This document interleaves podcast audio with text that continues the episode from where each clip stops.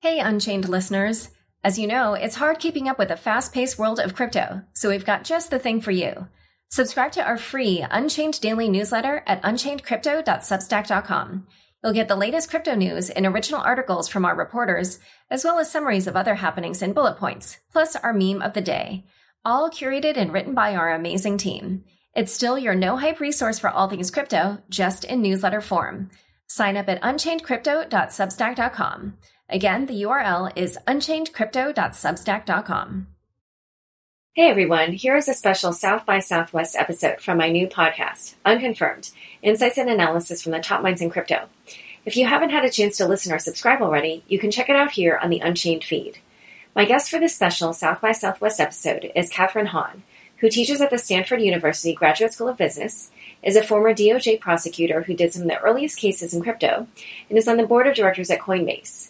We discuss the SEC subpoenas, the FinCEN letter, self regulation, and whether or not we need to create a crypto specific regulatory agency or industry specific regulations. It's a meaty episode with a lot of insight into how regulators work. If you like the episode, be sure to go to the feed for unconfirmed insights and analysis from the top minds in crypto and subscribe today. Hi, everyone. Welcome to Unconfirmed, the podcast that reveals how the marquee names in crypto are reacting to the week's top headlines and gets the inside scoop on what they see on the horizon. I'm your host, Laura Shin. This special South by Southwest episode of Unconfirmed is brought to you by Appreciate. Founded by Ed Stevens, Appreciate is building the most valuable relationships on earth. Today, Appreciate is recognizing an individual for their achievements in the crypto space. Who will be recognized today? Stay tuned to find out. This special South by Southwest episode is also brought to you by QuantStamp. QuantStamp is the first smart contract security auditing protocol designed to secure all smart contracts in a cost effective and scalable manner. Their team is composed of blockchain and software testing experts who collectively have over 500 Google Scholar citations. To learn more or request an audit, visit quantstamp.com.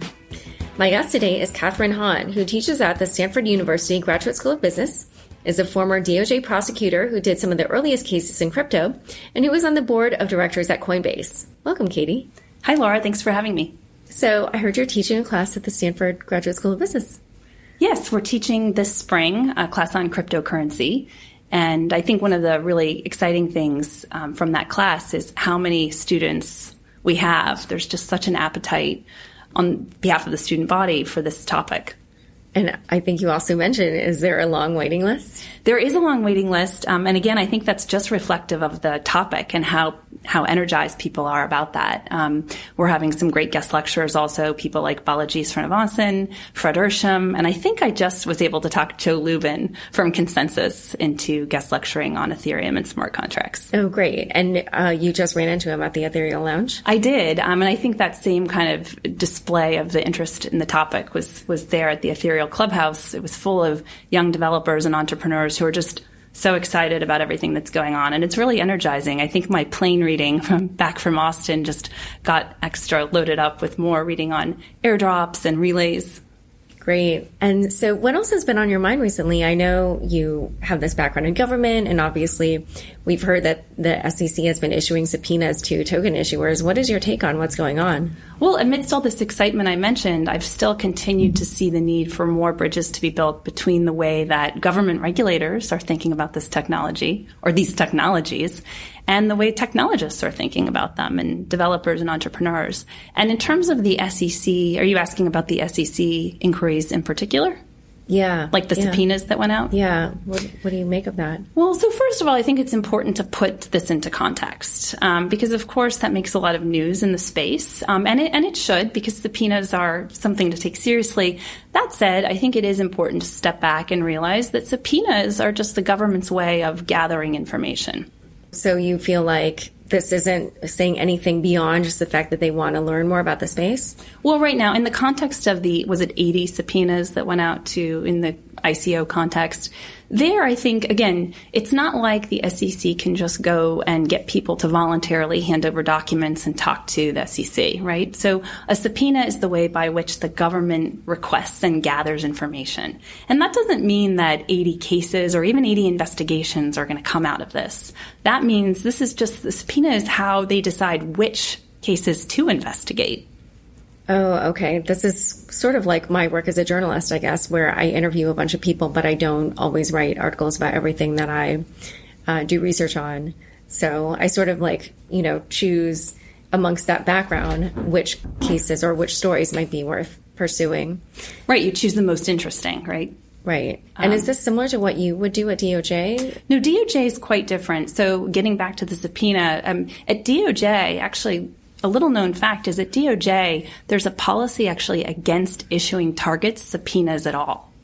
Oh, interesting. So, for example, if you're the target of a criminal investigation at the Justice Department, our policy, or not our anymore because I'm no longer at the government, but the DOJ's policy is that uh, prosecutors should not be issuing subpoenas to entities they view as targets of investigations.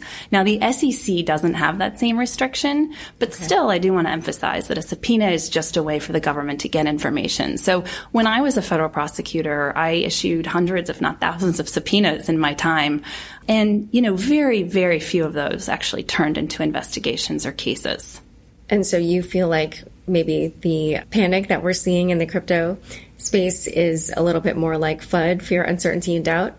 I think there's a little of that, Laura. But I mean, again, not to minimize the impact that an SEC subpoena does have on an entity or an individual, uh, particularly for individuals or entities that aren't familiar with interacting with enforcement bodies or regulators. I don't want to minimize the seriousness or, you know, what they might be feeling, but I, I really doubt what we're going to see is 80 different ICO actions just because of that number of subpoenas being reported as having gone out. That's, that's my only point.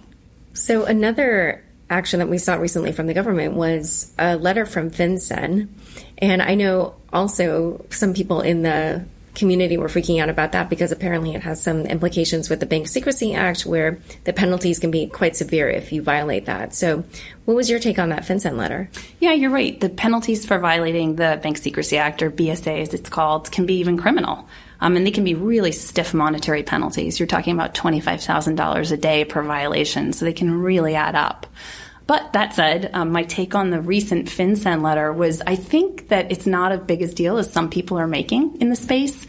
And I'll tell you why. I mean, I, I recently heard a few different people, including this weekend at South by Southwest on some of the cryptocurrency panels, people were describing it as FinCEN enforcement or FinCEN guidance, and it's actually neither of those things. I mean, it, what it was was responding to a letter um, from Senator Ron Wyden. And so routinely agencies get letters from congressmen or senators asking, do you have sufficient authorities to deal with these new technologies or these new kind of creations?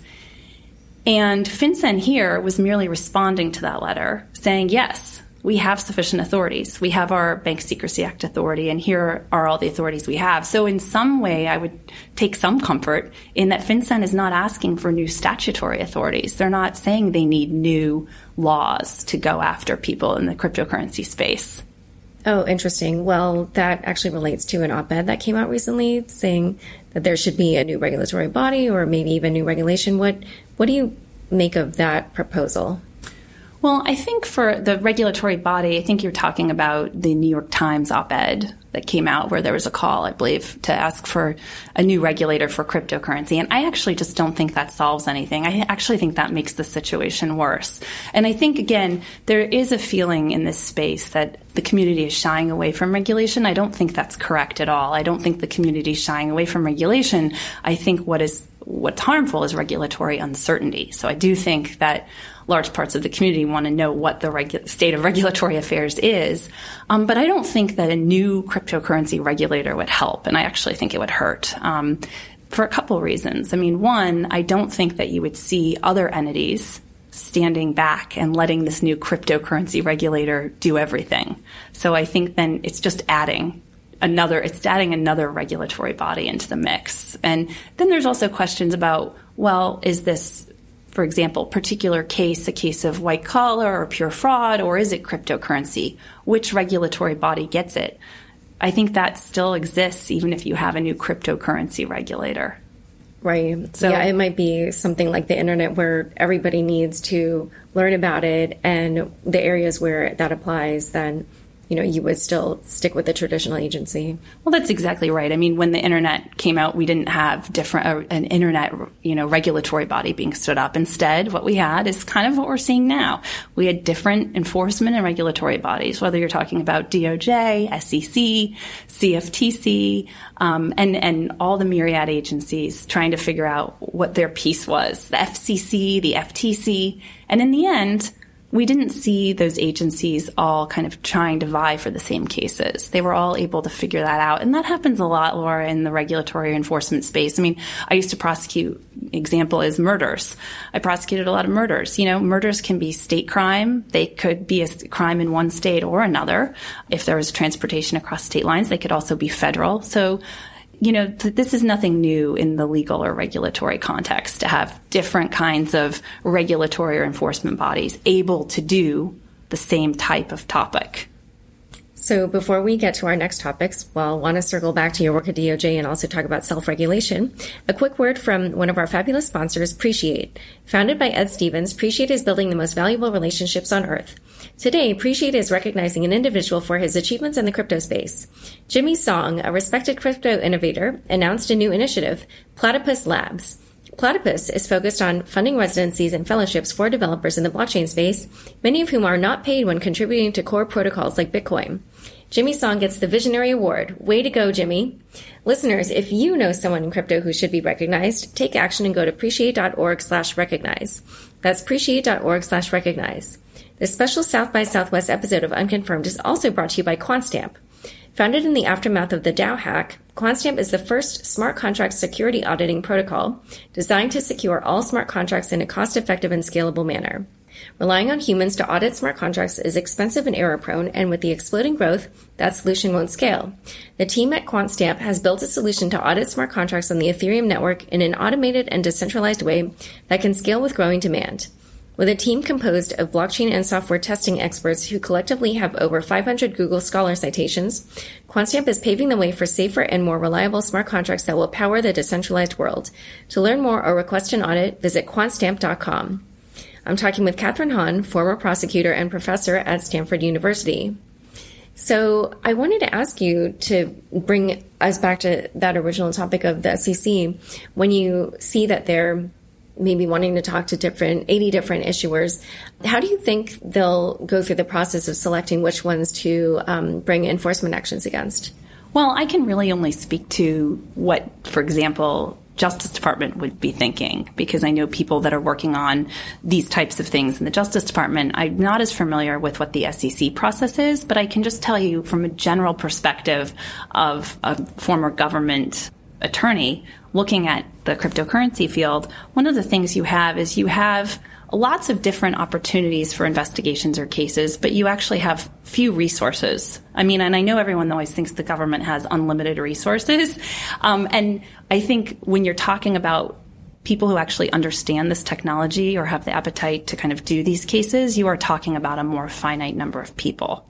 And so what ends up happening is you really can't go after every single potential regulatory infraction or, you know, law being broken, nor would you want to. I mean, I don't think any of us want to live in a world where anyone who breaks the law or regulation at any time is, is punished. And there aren't the resources to do that anyway. So one of the things I used to think about when I was in the government is really what are the worst of the worst? Sure, we have, you know, I'm just making up these numbers here. Let's say that we had 10,000 different infractions or laws being broken.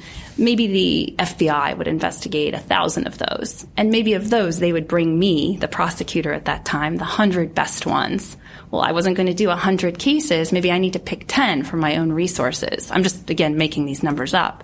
So I'm going to focus on the 10 really worst of the worst. The ones where there's really no question that there's been some clear wrongdoing under the clearly, under law that was kind of clearly established. And I know there's a lot of murky areas out there now, but as a prosecutor, as a former prosecutor, what you want to do is you know, you have to assume before you bring an action, before you bring an indictment, that the person or the entity on the other side is going to say, I'm taking you to trial. That's their right to do that.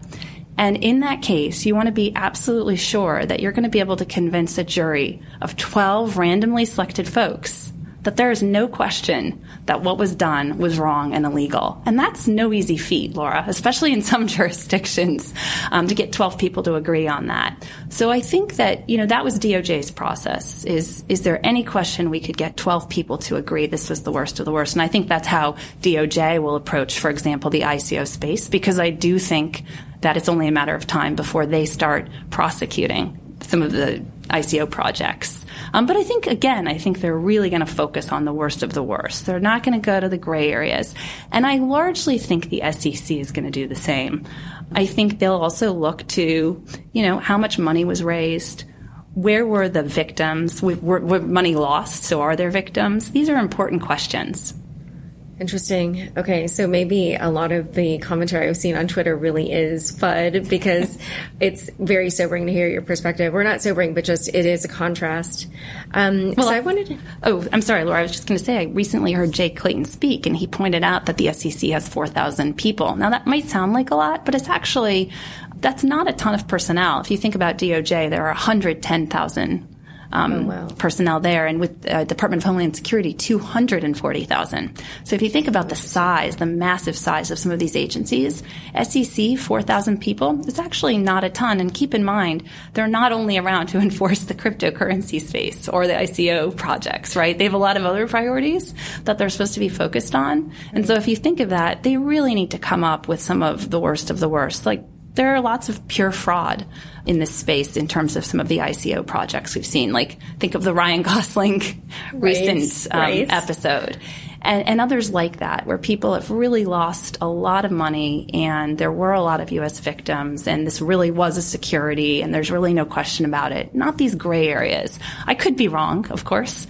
Maybe the SEC will surprise us and come out in the gray areas, but I don't think so because ultimately, the person on the other end or the entity on the other end could put them to the challenge and take them to court and fight it. And then that's not going to be a case. The, the, the first SEC ICO action, I mean, I know there have already been some, of course, but the first one that gets fought out in court, the SEC is not going to want to lose that. Oh, that's that is true. I could definitely see that. Well, one thing I wanted to ask you about was there's been a lot of talk of self-regulation using what's called token re- curated registries, or or really just any any form of self-regulation. What do you think of that idea? I think self regulation is great in this space. You mentioned a new regulator, and I'm pretty opposed to having a new regulator or even new laws, by the way, and we can come back to that. Um, I'm not at all opposed to self regulation. I think that's great. And here's why I think the community knows the space the best the regulators, they're still catching up, right? And I remember this being in DOJ. It was like as soon as we thought we had figured out Bitcoin, along comes Ethereum. And now we're in the land of relays and airdrops, and it, it's just getting more and more complex. And so I don't favor new laws because laws are meant to endure for a few years at least. And in this space, things are changing so rapidly and the tech is changing so rapidly. Just think about if they had passed a cryptocurrency specific law last year or two years ago. It would well, be New York State did with the BitLicense. Exactly. And and look right now, people are already saying some of that is outdated and law is meant to answer a question, not create many more questions. Unfortunately, sometimes it does both. Um, but in the case of the BitLicense, it created a whole host of new questions. And that's even more true as the technology has developed further.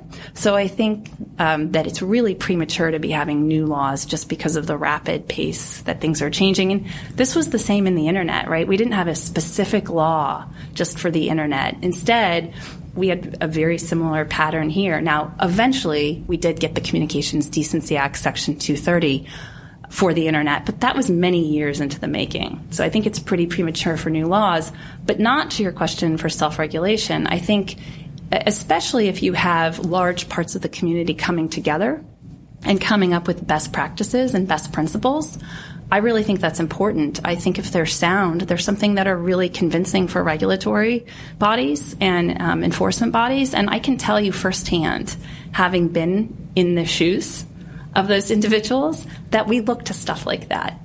Um, if there is certainly an industry standard that develops and it's not followed by a certain actor, that's something that the government takes into account. And I think um, principles for self regulation are also so important in this space because again, the technology is changing so rapidly that it's also just educational, frankly, for regulators. I don't mean to make it sound like they don't have any clue about what's going on. I'm not saying that at all. and certain of these agencies have really dedicated, small but dedicated task forces that are really charged with keeping up to date on the technology. But it's hard.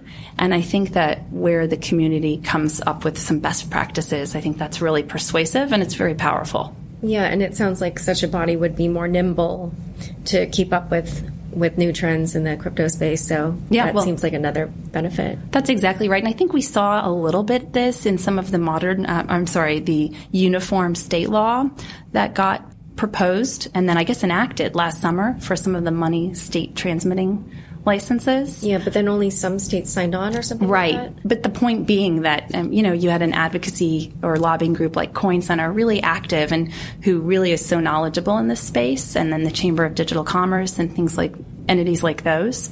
Um, but I think it's also imperative that it's not just those groups, but it's also leading companies in the space um, and projects also. Great. Well, it's been so fantastic having you on the show. Thanks for coming on. Thanks for having me, Laura. Thanks so much for joining us today. To learn more about the topics we discussed, be sure to check out the links in the show notes of your podcast episode. New episodes of Unconfirmed come out every Friday. If you haven't already, rate, review, and subscribe on Apple Podcasts.